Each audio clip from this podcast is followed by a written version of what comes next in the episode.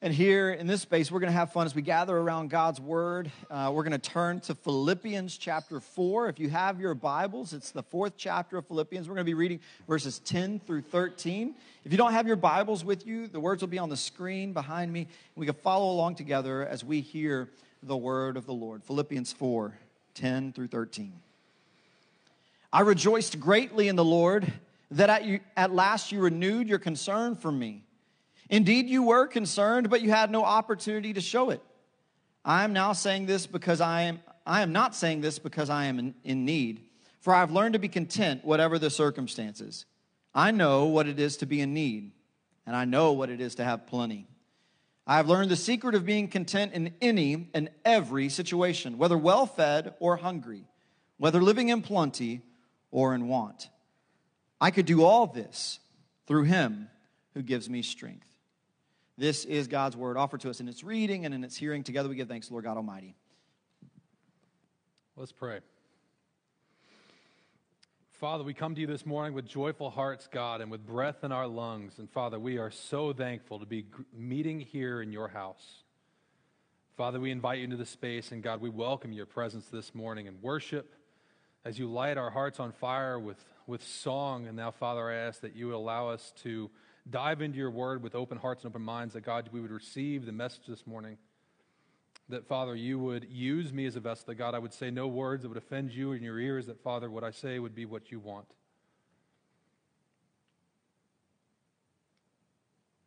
Father, we thank you for this time.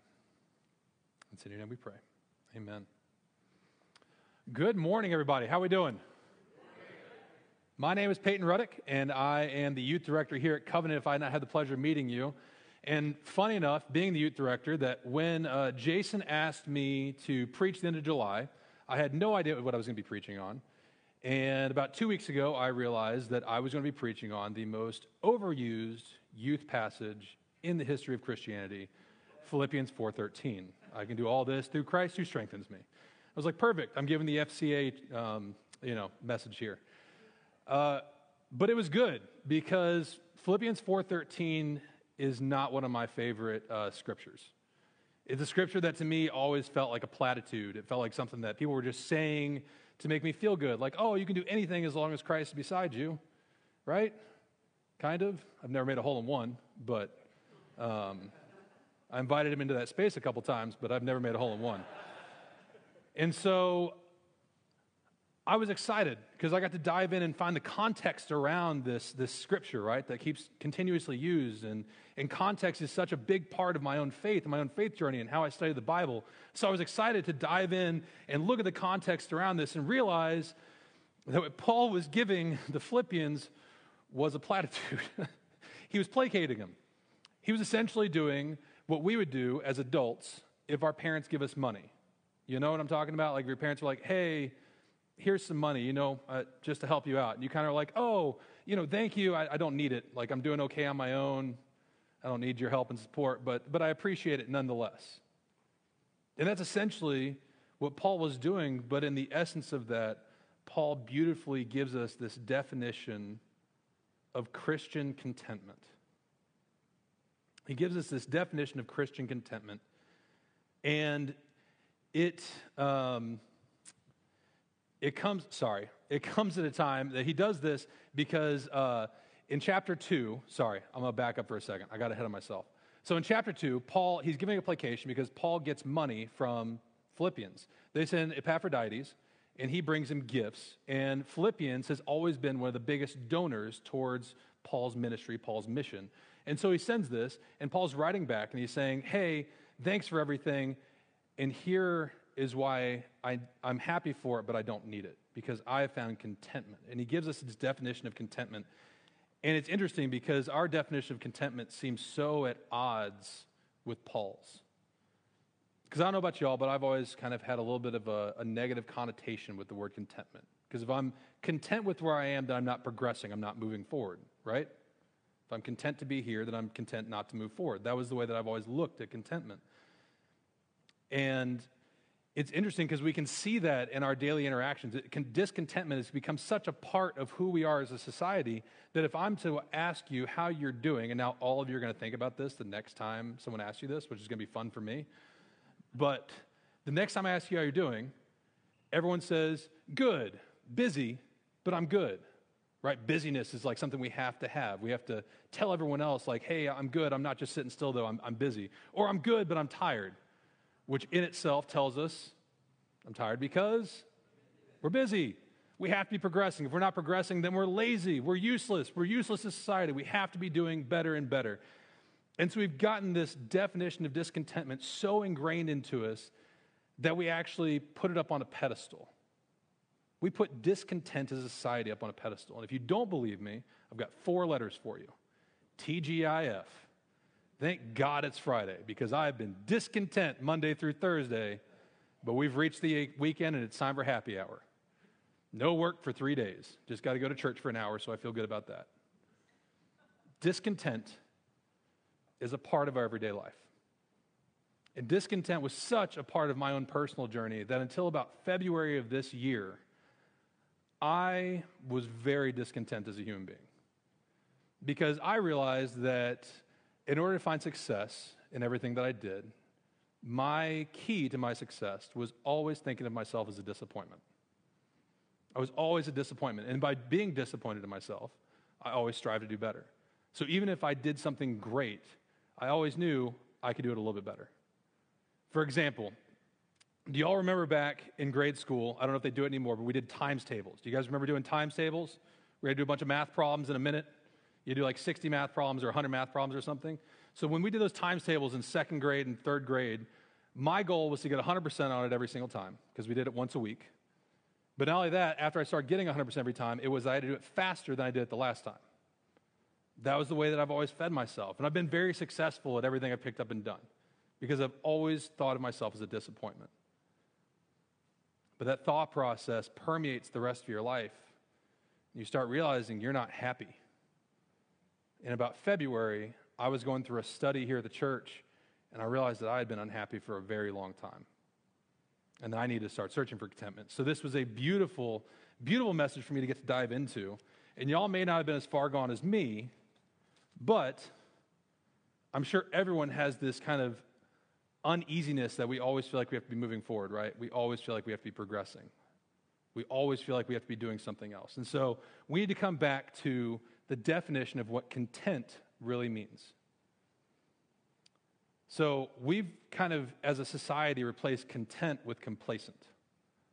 So complacent means that you don't care about the outcome at all, or you only care about the outcome and you don't care how you got there. Versus content, which means you're happy with the journey and you're okay no matter what the outcome is. It's a very subtle difference, so I'm going to say it again. Complacency means that you are results driven. You either don't care about the results at all, or you do not care about how you got the results you got. Versus content, which means you're happy no matter what the results are, you're focused on the journey you're taking. And so, this results focus is really the basis that we find ourselves at contentment when Paul starts talking. He starts talking not about results, but about the journey. And so as we dive in, he talks in, in verses 10 through 12 about this journey that he's taken. And he gives us examples of what it looks like to be content in relationships, to be content with his earthly possessions, to be content with his own well being and destiny and future.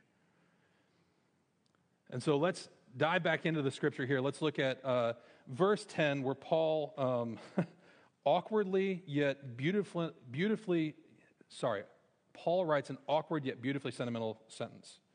In verse 10, he says, I rejoiced greatly in the Lord that at last you renewed your, your concern for me. Indeed, you were concerned, but you had no opportunity to show it. So, Paul was giving us a glimpse into what it means to be content in a relationship. And we could probably spend an entire sermon talking, on, talking about what it means to be content in relationships. But it was important enough that I felt like we needed to at least discuss it for a second here. Because what he's saying is relationships aren't this give and take that we always kind of think of it as. We, we kind of default to relationships as what am I giving someone in this and what am I getting out of it a lot? It becomes transactionary, right? If this person loves me, then they will. He doesn't love me anymore because he's not buying me flowers. She doesn't love me anymore because she won't let me go golf with the guys on the weekend. Whatever it might be, we start looking at how do we interact with each other? Are we getting anything out of this? Are we giving anything? And relationships get broken because of that. Versus content relationships. And I'm going to pick some low, low hanging fruit here to make my point. But as a father and a husband, if my wife was to forget my birthday, or my kids were to forget Father's Day, because it's Father's Day and no one really remembers it, but if they were to forget it, I wouldn't feel those relationships are broken. I would be content in knowing they love me without those outward shows of affection. Now, if they remember, I'm going to rejoice in that, and I'm going to love them and love them for doing that. But I don't need it to know that they love me. And that's exactly what Paul was saying here. He was saying, Philippians, I knew that you all loved me, and I rejoice in the fact that you have this ability in this time where you can outwardly show it by supporting my ministry, but I didn't need that to know that y'all loved me. I was perfectly content in this relationship. And like I said, I picked some low hanging fruit, and as these relationships get into friendships or work or acquaintances, we start thinking more into it. If my best friend forgot my birthday, are they still my best friend? If this person didn't come over and hang out with me, sorry, I'm used to speaking to kids, so I have to speak their language. If this person didn't come over and hang out with me on Friday night, they don't like me. If my boyfriend didn't spend time with me, then he must not like me. If my girlfriend didn't come to my football game, then she must not like me.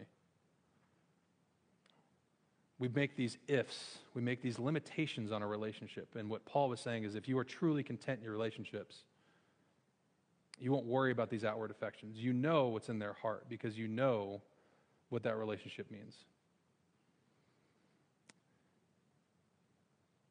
And relationships get harder and harder depending on what it is, right? Like there's some easy relationships, like I talked about with my wife. We have a pretty good relationship. Still happy? We're still happy. We're still good. Um, we have harder relationships, and I honestly think the hardest relationship that we have is the relationship we have with ourselves when it comes to contentment. I think it's easy to be in a relationship with others and content with others, but I think it's very difficult for us to be content with ourselves. And that's what Paul starts talking to us about in verses 11 and 12. He says, I am not saying this because I am in need, for I have learned to be content, whatever the circumstances. I know what it is to be in need, I know what it is to have plenty. To be content in whatever circumstances. Now, that is a serious undertaking. That's a serious undertaking to be content through anything and everything, to be content when you are triumphant, to be content when you are in the lowest of lows, when you're walking through the darkest of valleys. If I was to tell all of you that none of us was going to eat until Wednesday, how many of y'all would be content with that? My wife can't be content if she doesn't eat dinner. So, my children are two and five. They're never content because they're two and five. Contentment, we put these limitations on it. How many of y'all, if I say, Are you content in your life? and I give you a second to think about it, can really say, I am content? How many of y'all said, I'll be content if I had a little bit more money? I'll be content when I get through this next project at work. I'll be content when I finally get to vacation. Or, here's a good one parents, I'm going to be content on August 16th when my kids go back to school. Right? We put limitations on our, our own contentment. We put limitations on our own contentment. I've never spoken to someone I don't think that is truly content. Because even when we put those limitations, we keep moving goalposts, right? So, like, think about what you thought. You know, I'll be content when I get through this project at work. And as soon as you get through that project at work, you're happy about it, but what do you immediately start thinking about? The next project, the next goalpost, right? And that's how we do it. We're still results focused. We're still entirely results focused. How are we supposed to find contentment in this world if by definition this world is focused on results and com- focused on complacency. Like we award winners, we don't reward losers. We are results driven. I was in sales. I lived and died by the quota, right? Any other sales brethren and sisters in here?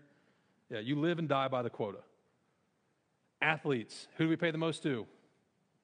People that are the best. And how about this? They know they have to be the best, so what do they do if they aren't the best? They take steroids.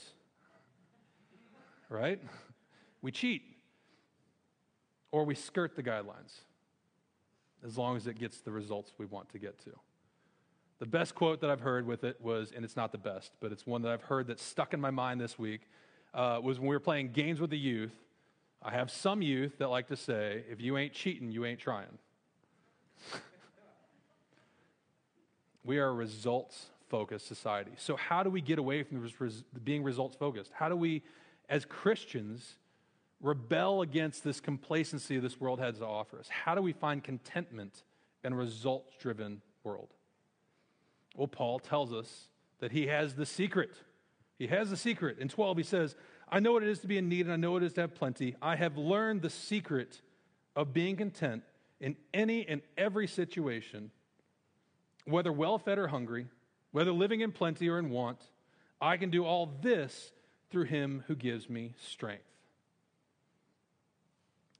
So when we look at the overall definition of what Paul is telling us, he's saying, I can do all of this. I can endure all of this through Christ because I know who Christ is. I know what he did for me. It takes this from not from being uh, a Jesus that we essentially treat like a, a uh, can of spinach in a Popeye cartoon. You guys remember Popeye? For those of you that don't know Popeye or are younger than 35, because I'm pro- we're probably like the last generation that remembers Popeye. But Popeye was this cartoon character, and he was a sailor man, and he has this can of spinach that would somehow magically pop up from anywhere and everywhere in every single episode. Dude'd be in the middle of a desert, and like a can of spinach would be there at the end of the episode. And he was always getting beat by Brutus, this big hulking dude, and he always had to save Olive Oyl, who was like a stick running around. And and so he would eat this spinach and he would get big and he could do anything as long as he ate his spinach. And when we look at, I can do all things through Christ who strengthens me, we think of Christ as being a can of spinach. And what Paul was saying is, he's not a can of spinach. He can get me through hunger, he can get me through beatings, he can get me through facing death. He can keep me humble and honest and, hum- and, and have humility when I am triumphant. He can remind me that my victories aren't my own. He's a Lord worth serving. He's a Lord worth getting behind. And so now you're sitting there going, all right, all right. So you've told us the secret. I doubt any of y'all saw this was coming because it's a Sunday morning and we're at church. The secret to Paul's contentment is Jesus. That felt really underwhelming, didn't it? Like you, you kind of expect to be told the secret to all happiness is Jesus when you come to church. But Paul does more than that. He does more than just tell us that the secret is Christ. He shows it to us in how he lives. If we go to Second Corinthians, we find a beautiful example of this. So Second Corinthians chapter 1, verses 8 through 10 say, We were under great pressure, far beyond our ability to endure, so that we despaired of life itself. Indeed, we felt we had received the sentence of death, but this happened that we might not rely on ourselves, but on God who raises the dead. He has delivered us from such a deadly peril, and he will deliver us again. On him we have set our hope, and he will continue to deliver us. So we see Paul's secret, his most guarded secret, on display here beautifully. Because there's no goalpost that he can continue to set forth the beginning of that passage, he says that we were facing death itself. We had given up. There was beyond anything we could endure. There's no goalpost that he can move to. There's no, hey, if I get to the end of this 5K, I get a breather. When I get through this project, I'll be content. It was, we might die. And he found himself content knowing that because he understood that he serves a God who had raised the dead. He understood that even if this is the end of my life's journey, Jesus is going to welcome me into his loving arms when I get to heaven.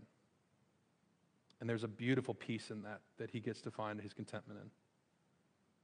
And then he goes on to elaborate and he says, But if God is to deliver us from this place, to deliver us from this certain death that we face, then I'll know that God saved me, that God has a purpose. And this, everybody, this is Paul's secret.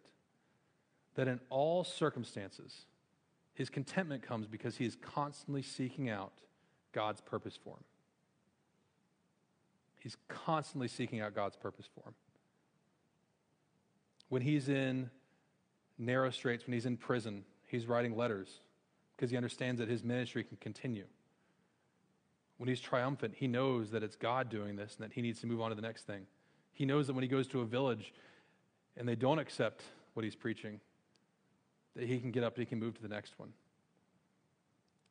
Paul didn't go into his ministry saying, hey, if I convert 20,000 or 30,000 people, then I've got it. I'm done. I'm good. If y'all remember, he says, when I end this, when I end this world and I've run this race I've been told to run, I'll know that I did this. I did this thing for God, and I'll go home happy. I'm paraphrasing because I'm not good at memorizing stuff out of the Bible. But that's essentially what he's saying. He's saying, when I've run this race, when I've finished this journey, it'll be good no matter what happened during this journey because he focused on the journey. He focused on God's purpose for him in each and every situation. That's something that all of us can do. All of us can do this thing because we know who Jesus is. We know that if we are facing the worst circumstances of our life,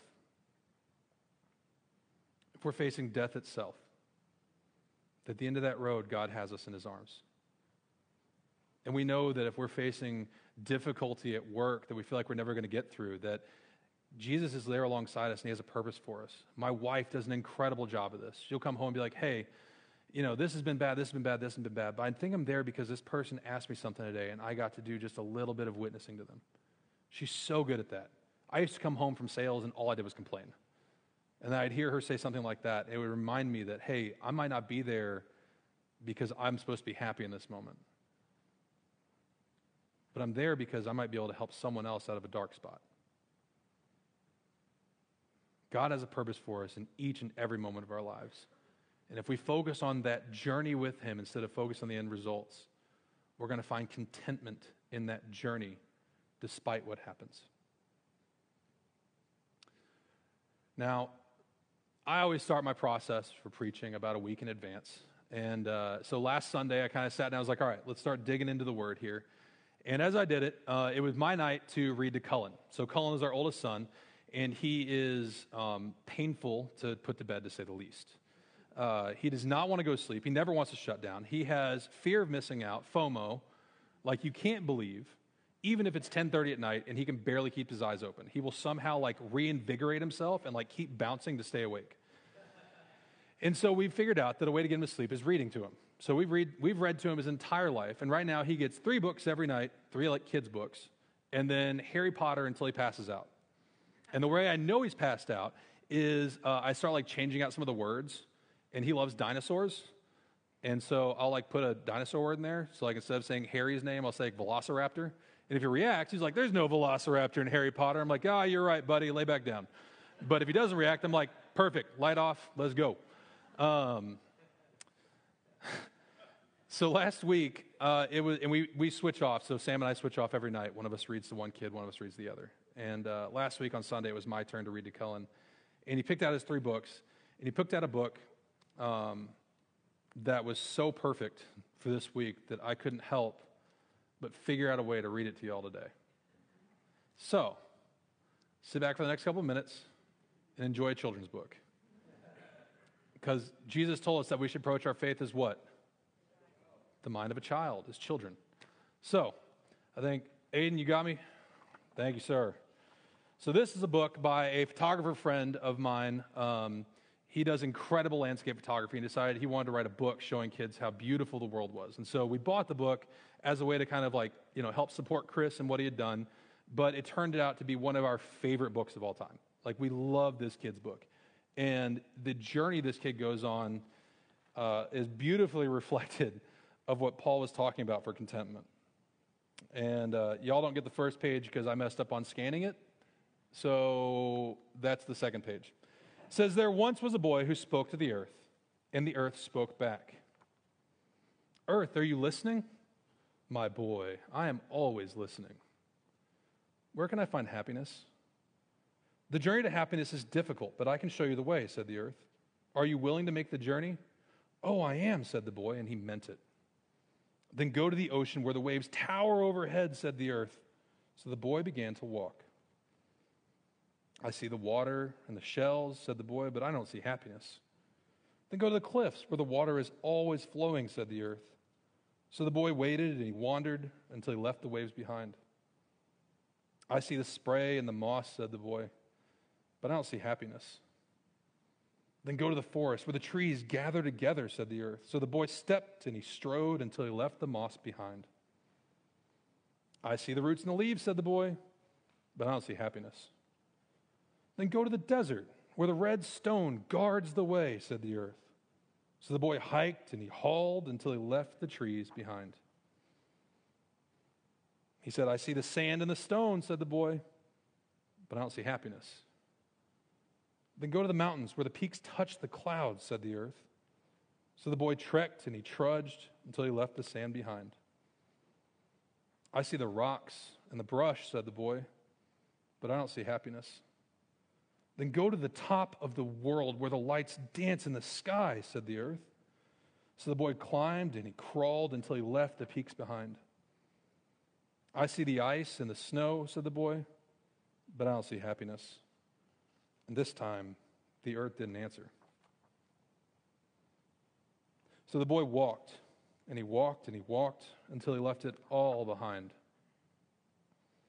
He said, I've traveled so far and seen so much, but I still haven't found happiness. Earth, are you listening? cried the boy. My boy, did you look without seeing? asked the earth. Go back along the trail, but this time stand still for just a moment. So he went back and he looked again.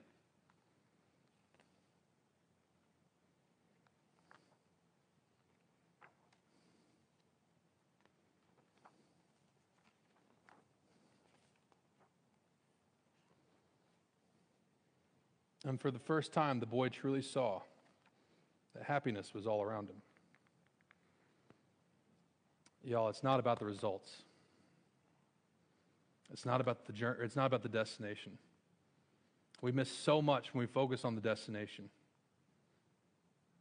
It's about the journey. It's about going along and asking ourselves, what's God's purpose for us? Why am I here? And seeing the incredible joy that He's put in every situation. The joy of being able to serve Him and serve others and see others happy. And in that, find happiness yourself. Contentment doesn't mean going through the world like a robot, completely devoid of emotion. We see Paul lament, we see him mourn, we see him embrace joy, but underneath every bit of it is this sense of, I'm going to be okay. I'm good because I've got Christ at my side. I'm good because I know God has a purpose for me no matter what happens. And I'm good knowing that even if this is the end, it isn't the end because I serve a God, I serve a Lord that has overcome even death for me. See y'all next time when we walk out of this place. I hope you'll see the joy and the beauty and the happiness that God has surrounded us with.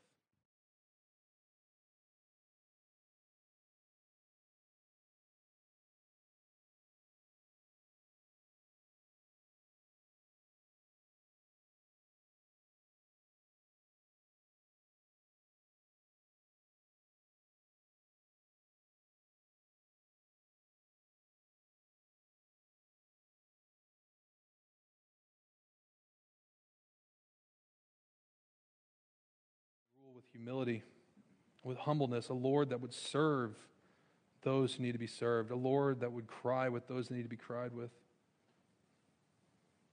a Lord that would celebrate, a Lord that would create wine when the wedding just needed to keep going.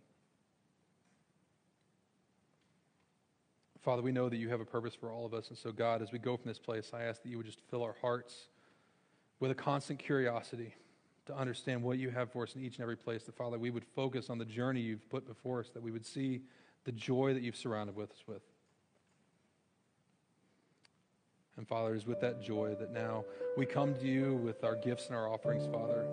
We ask that you would bless them, that you would bless this ministry, that God, we would use these gifts to further your kingdom. God, we love you and we thank you for this time for this word. And it's in your name we pray.